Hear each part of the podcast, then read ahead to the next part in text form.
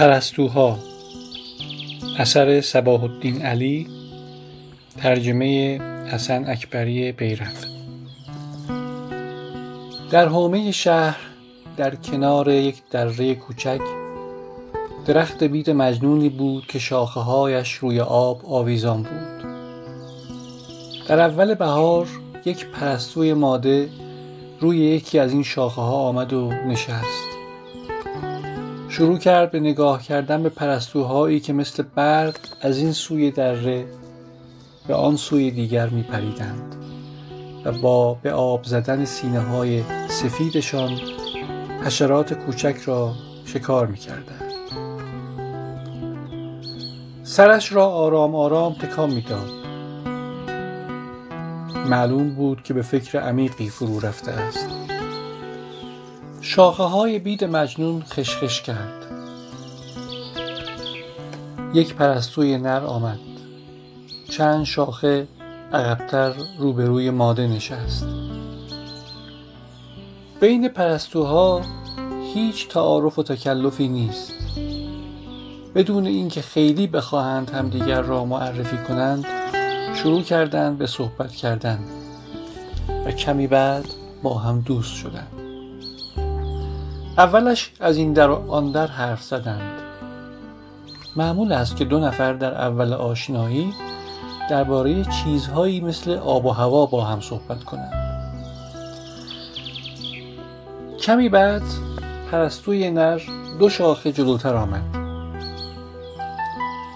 پرستوی ماده خود را جمع جور کرد.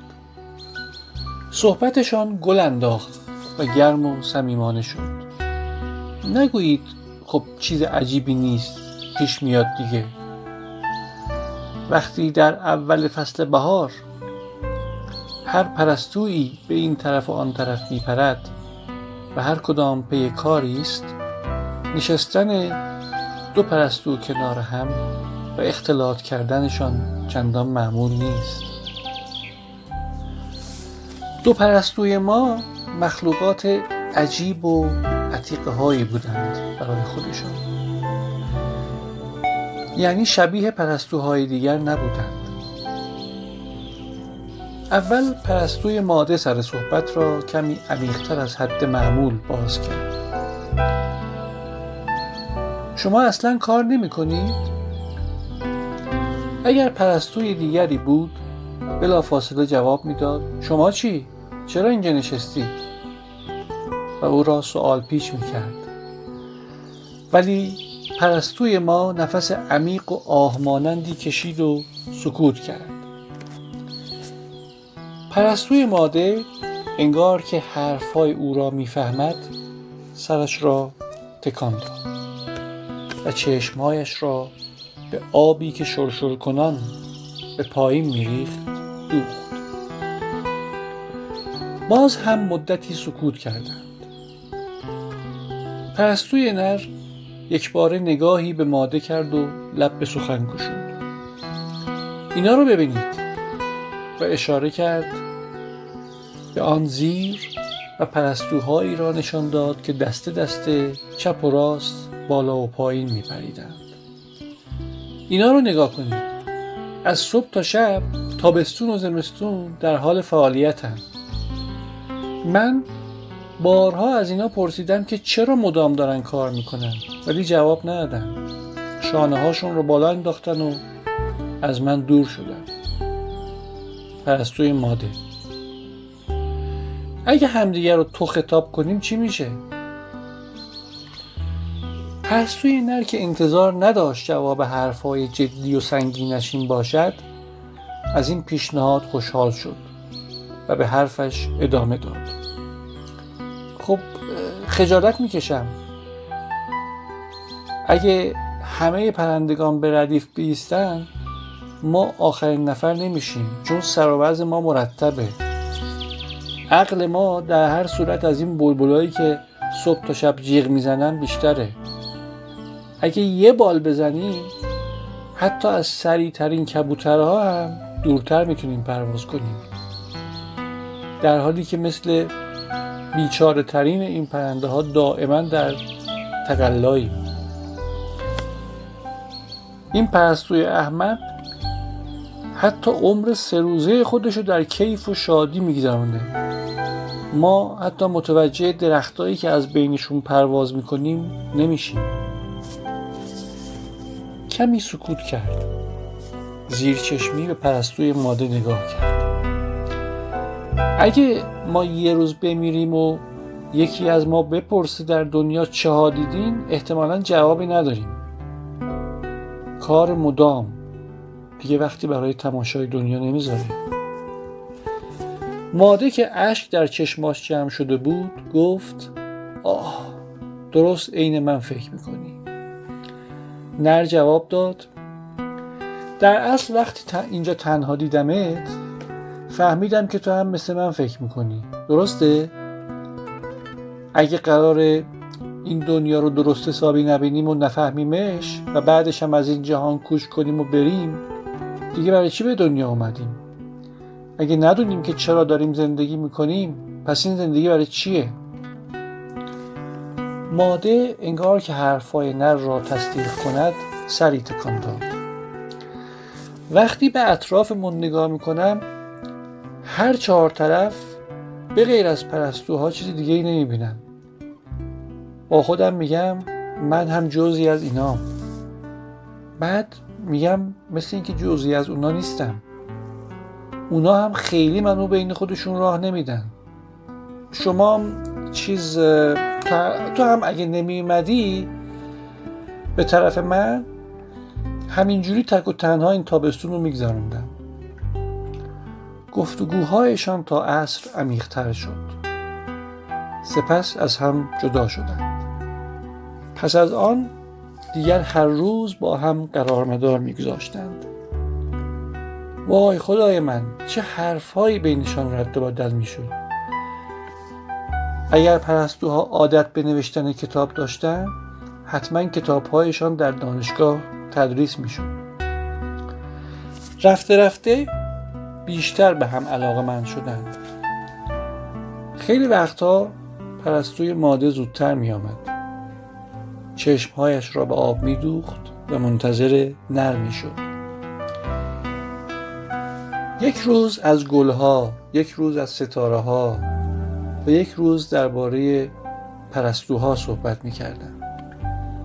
همیشه افکارشان خیلی به هم نزدیک بود. اما در دل هر کدام ترسی پنهانی پیدا شده بود. ترس از اینکه یک روز از هم جدا خواهند شد. هیچ کدام نمی توانست درباره این ترس با دیگری سخن بگوید. کسی چه می‌داند؟ شاید هر کدام فکر می‌کرد که ممکن است برای آن دیگری سوء تفاهم به وجود بیاید زیرا معمولا نداهای درون باعث سوء تفاهم می شود ترس از جدایی زمانی در دلشان شدت گرفت. به این فکر افتادند که این موضوع را به شکلی مناسب با یکدیگر در میان بگذارند.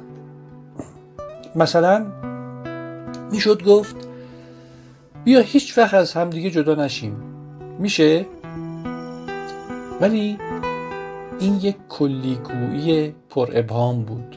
یعنی چه و چطور از هم جدا نشیم؟ و یا بگویند یک لانه درست کنیم. این هم که خیلی حرف معمولی به نظر خواهد رسید. تازه در آن موقع فکر خواهند کرد که اینها هم مانند سایر پرستوها هستند. از فانی بودن دنیا از بینهایت بودن آسمان از زندگی سایر پرندگان که حرف می‌زدند چشمهایشان با حسرت به هم دوخته می‌شد و می‌خواستند به همدیگر بگویند چطوری از هم جدا میشیم؟ می‌دانستند که پیشامدها و اتفاقهای زندگی چندان با ایشان بر سر مهر نبوده و در طول حیات شاید یکی دو بار این آشنایی ها پیش بیاید.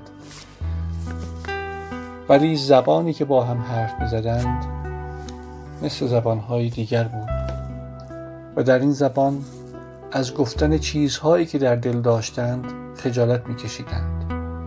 این زبان را یارای بیان آنچه در دل داشتند نبود. آرام آرام در چشمهایشان غم و اندوهی ژرف نشست. هر وقت از دوستی و این مسائل سخن می‌گفتند صدایشان میلرزید. حداقل این گونه به نظر می رسید اما در این مواقع یکی شروع می کرد به خندیدن و شوخی و مسخره بازی و حرف را عوض می کرد در حالی که در دلش قوقایی به پا بود. بالاخره روزی هر دو متوجه شدند که دیگر این وضع به این صورت نمی‌تواند ادامه پیدا کند. هر دو تصمیم گرفتند که حرف دلشان را به همدیگر بگویند. صبح وقتی روبروی هم نشسته بودند پرستوی ماده سعی کرد با نگاههایش حرف دلش را بزند. درست در همین موقع روی درخت بید مجنون که نشسته بود یک برگ زرد از شاخه بالایی جدا شد و چرخی زد و از میان آنها گذشت. و وقتی که ماده در حال بیان حرف دلش بود جلوی چشمان او را گرفت. پرستوی نر این نگاه را ندید ولی هر دو برگ زرد را دیدند. وقتی پرستوی نر دهانش را باز کرد که بگوید هرگز از تو جدا نخواهم شد صدایی شبیه او شنیده شد و بادی شروع به وزیدن کرد. پرستوی ماده صدای نر را نشنید. اما هر دو صدای باد سرد را شنیدند. به چشمهای یکدیگر خیره شدند. فهمیدند که دیگر وقت لانه درست کردن گذشته است. بهار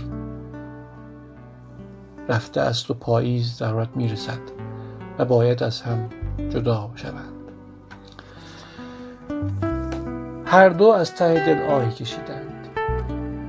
از بالای سرشان پرستوهای زیادی پرواز کردند و رد شدند. می‌خواهند مناطق گرمسیر برگردند. از هم جدا شدند و دیگر هیچ وقت همدیگر را ندیدند. اما هیچ کدام زمانی را که در کنار دره کوچک گذرانده بودند درخت بید مجنون را بهار و تابستان زیبایی را که با هم بودند فراموش نکردند. هر دو به پرستوهایی که مانند آنها بهار و تابستانی را نگذرانده بودند با غرور نگاه می کردند و به آنها فخر فروشی می کردند چرا که کسانی که در اقلیت هستند به کسانی که در اکثریت هستند با تکبر و غرور نگاه می کنند